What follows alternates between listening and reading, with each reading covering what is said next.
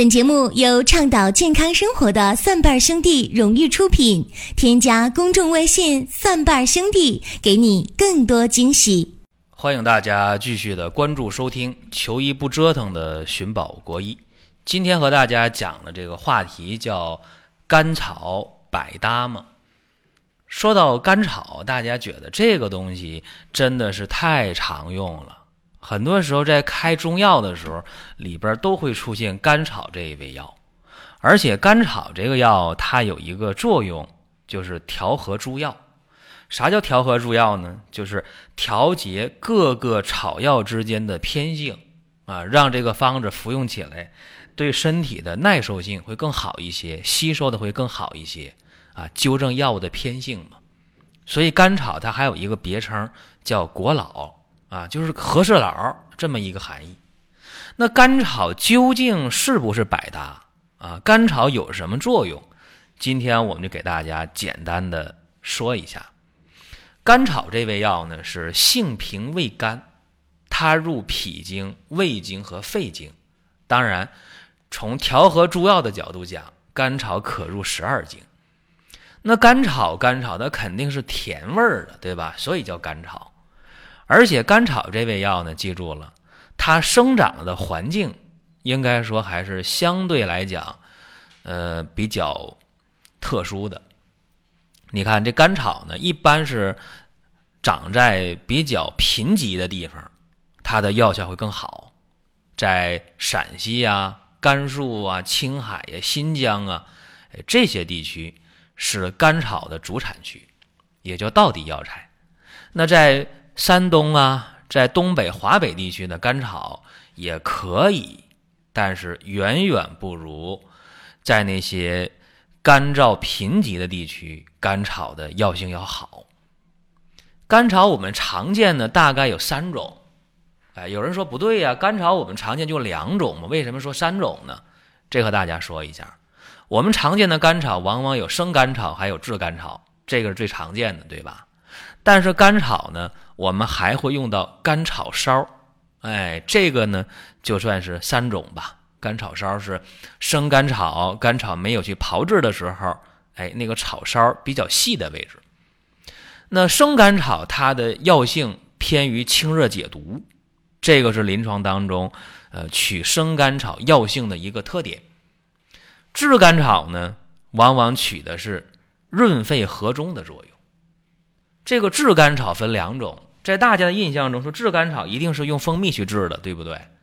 其实炙甘草还有水制法，水制法呢就是拿这个水去炒这个甘草啊，用水去炒，这个水呢一炒干了啊，这炙甘草也加工完毕。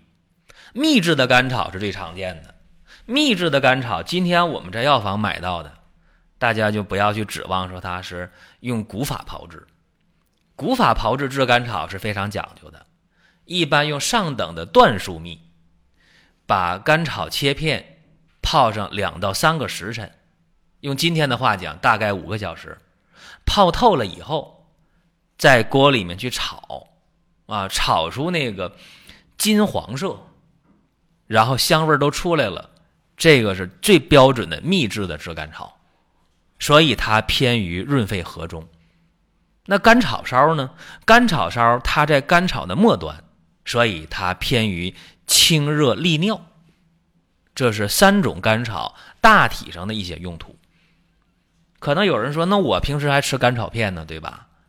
甘草片和甘草它不是一回事儿，这个不妨给大家提前说一下。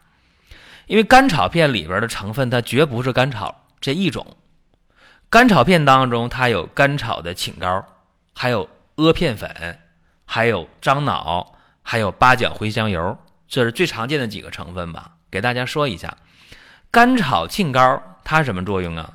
它肯定取的就是一个抗炎、抗过敏、保护咽喉、保护气管黏膜，是这样一个作用。而且它祛痰的作用、止咳的作用，效果是非常明显的，甚至呢。有人就认为说吃甘草片就能止咳化痰，其实大家忘了一点，在甘草片当中有阿片粉。这个阿片粉是什么呢？大家听过阿芙蓉吧？阿芙蓉膏是什么呢？就是在清朝的时候，在鸦片战争的时候最有名的大烟膏呗。所以阿芙蓉膏就是阿片啊，就是大烟。罂粟花把它切开出的那个浆熬完的东西，在干炒片当中，那阿片粉就是这个东西，所以它有成瘾性。而且阿片粉起到什么作用呢？是控制你的中枢神经，起到中枢性镇咳的作用。所以说，这个干炒片它是有一定的依赖性的，而且。在干炒片当中还有樟脑，樟脑也有局部的麻醉和祛痰的作用，所以大家想一想，这个干炒片是不是成分比较霸道？哈，这里面的成分呢来讲啊，中枢性镇咳，而且又有局部麻醉祛痰的作用，它还能够有成瘾性。所以前段时间就有人坐飞机去美国，他随身的行李当中带的。干炒片超标了，结果他不但被驱逐出境，而且在很长时间内是限制到美国入境的。这点就是说，干炒片啊，在用的时候你一定要知道，它不仅仅是让你不咳了，不仅仅这么简单啊，不仅把你的痰控制住了，更关键的，它有这个成瘾性和中枢镇咳的作用。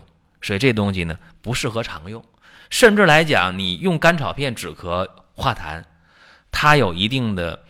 疾病的掩盖性，往往你本身的疾病还没有治好，但是症状就已经没了，所以这个不是什么好事儿啊。这是多说这么一句啊，讲讲甘草片。那我们说甘草有生甘草，有炙甘草啊，还有甘草烧这三种饮片形式去入药。那我们选甘草的时候怎么选？这个大家可能还不太清楚。我说一下。甘草入药的时候，除了甘草烧那个不细说了，炙甘草和生甘草用的时候，它可以用甘草的茎儿，也可以用甘草的根儿去入药。所以大家看一下这个甘草的饮片，它的横切面如果横着切的话，一般来讲在五个毫米到三点五个厘米之间，这都是正常的范围。五毫米到三点五厘米。如果斜着切的话，这片可能就更大一些。所以说，我们选干炒的时候，除非你说用干炒烧清热利尿的时候，你可以选干炒切片的横径是五毫米以下的。要不然，平时你买干炒一看，哎，这干炒这太小了，太细了，那个就入药啊，那个就属于不合理了。这点大家得知道。还有一点，和大家说一下。干炒它的最有效的成分在哪儿？大家可能不知道啊。最有效的部位是在甘草中间的那个髓心儿以外和甘草外皮儿以内啊，这一片儿是甘草入药的部位，所以这个大家也得知道。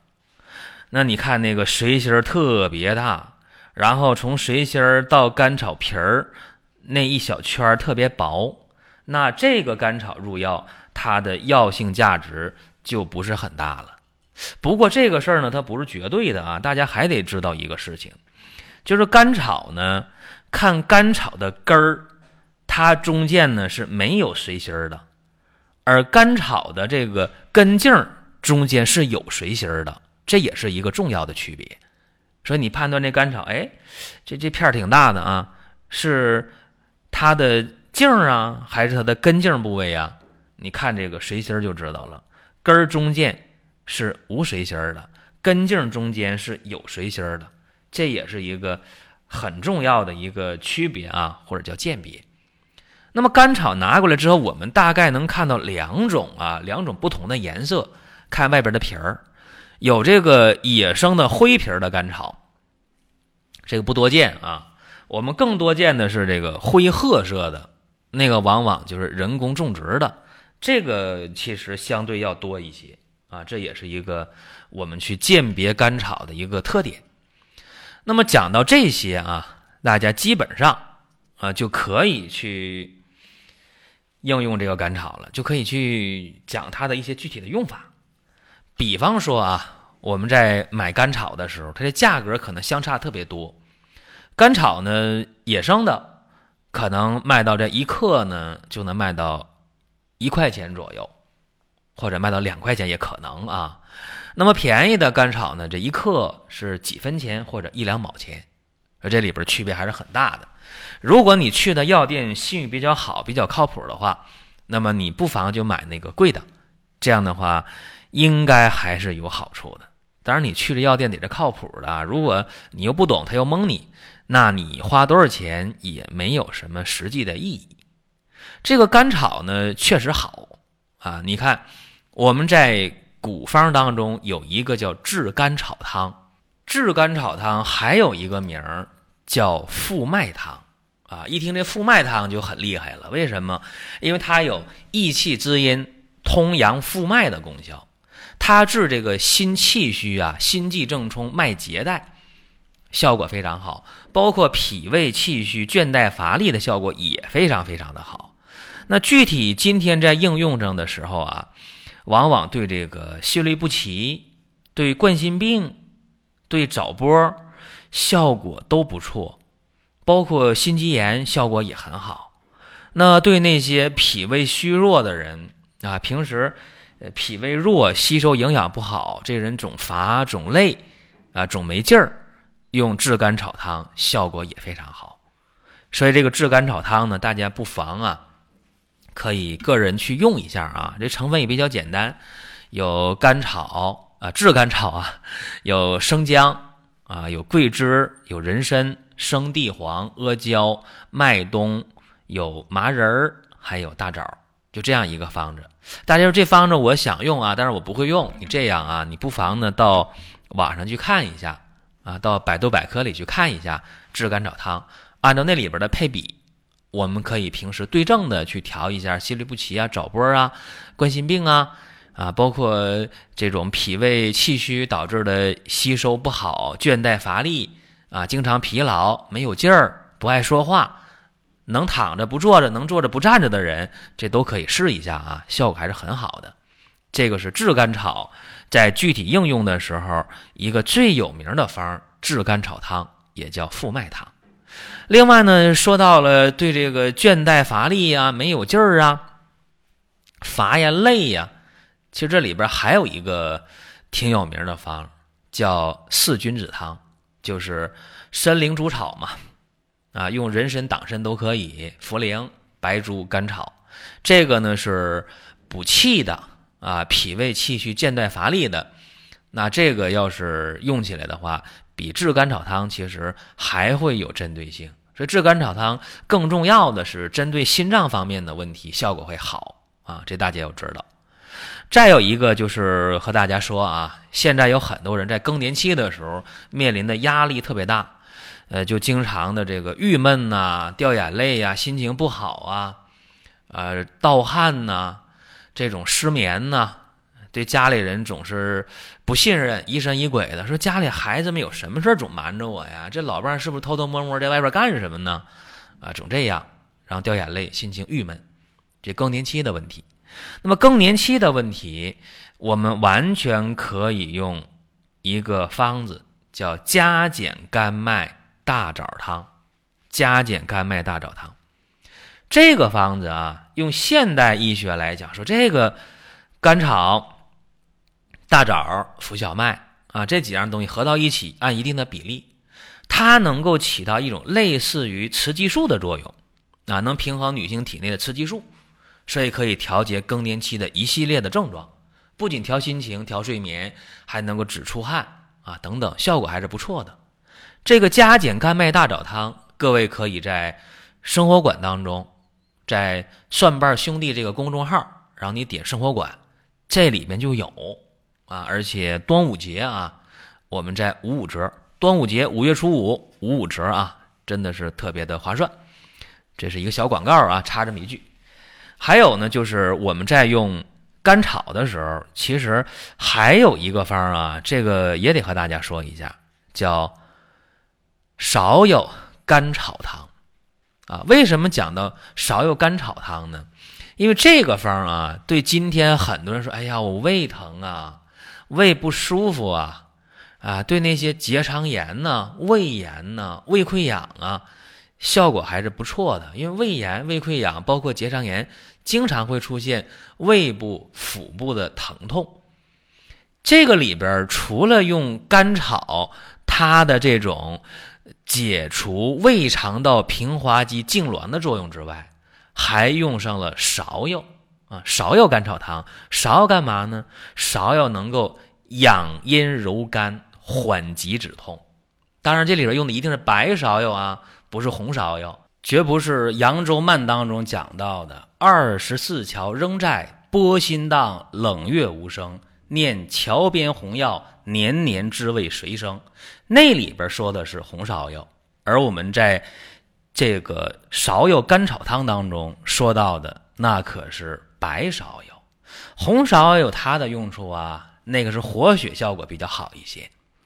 这是又讲到一个芍药甘草汤当中会用到甘草，那么还有一个方子啊，这个虽然不常用，但是也会去用啊。临床当中有的时候用到调味承气汤，调味承气汤当中是消黄草，就是芒硝、大黄加甘草。那为什么要加甘草呢？非常简单，因为这里边的。大黄和芒硝泻下的作用太强大了，对胃肠道的刺激太明显了，这个时候就需要加上甘草去反佐一下。所以你看，这甘草的用途其实是非常非常广的，包括平时呢，我们治这个咳嗽啊、燥咳啊，觉着这个嗓子发痒啊、咳嗽啊，都是干咳，用到桑杏汤的时候，其实里边也会用到芍药。再有就是我们治这个咳嗽啊，湿痰咳嗽，一咳嗽里边带那个痰声那种啊，湿痰咳嗽用到的二陈汤，也会用到甘草。所以甘草确确实实啊，用的是非常非常广泛的。包括我们在临床当中治这个咽喉肿痛啊，治一些这个疮痈肿毒的时候，用那个仙方活命饮，其实里边还是有甘草。说实在的。在经典的方剂当中，用甘草的方子实在实在是太多了。这个真的啊，这一下子要是讲的话，恐怕一小时是讲不完的。但是甘草尽管在这么多的方剂当中能去用，那甘草是不是可以百搭呢？是不是可以随便用呢？记住，甘草第一它不是百搭，第二甘草也不能长时间大剂量的用。因为长时间大剂量用甘草的话，它很麻烦。呃，有人说那是不是会引起浮肿？引起浮肿这个就不细说了。最关键的是，甘草如果长时间大剂量的用的话，会导致血压的上升，啊，会导致男性功能的下降。所以这两个副作用就已经非常可怕了。所以记住啊，药啊都有偏性，你包括甘草，它也绝不是说。真的就一点副作用都没有啊？说性平味甘，真的那只是在中药的性味归经当中啊是这么讲。但今天的药理研究的确实长期大剂量用是有麻烦的，浮肿麻烦吧，血压升高麻烦吧，引起男性功能障碍麻烦吧，所以适可而止。药它毕竟不是饭，有人说那饭也不能乱吃。对了，饭也不能乱吃，对不对？所以呢，大家今天听到。甘草能百搭吗？听完之后你就知道了吧。好了，多的不说了啊，咱们今天的寻宝国医就和大家讲到这儿。大家可以关注公众号“蒜瓣兄弟”，关注我们端午节的活动。好了，下期节目再会。本节目由倡导健康生活的蒜瓣兄弟荣誉出品，添加公众微信“蒜瓣兄弟”，给你更多惊喜。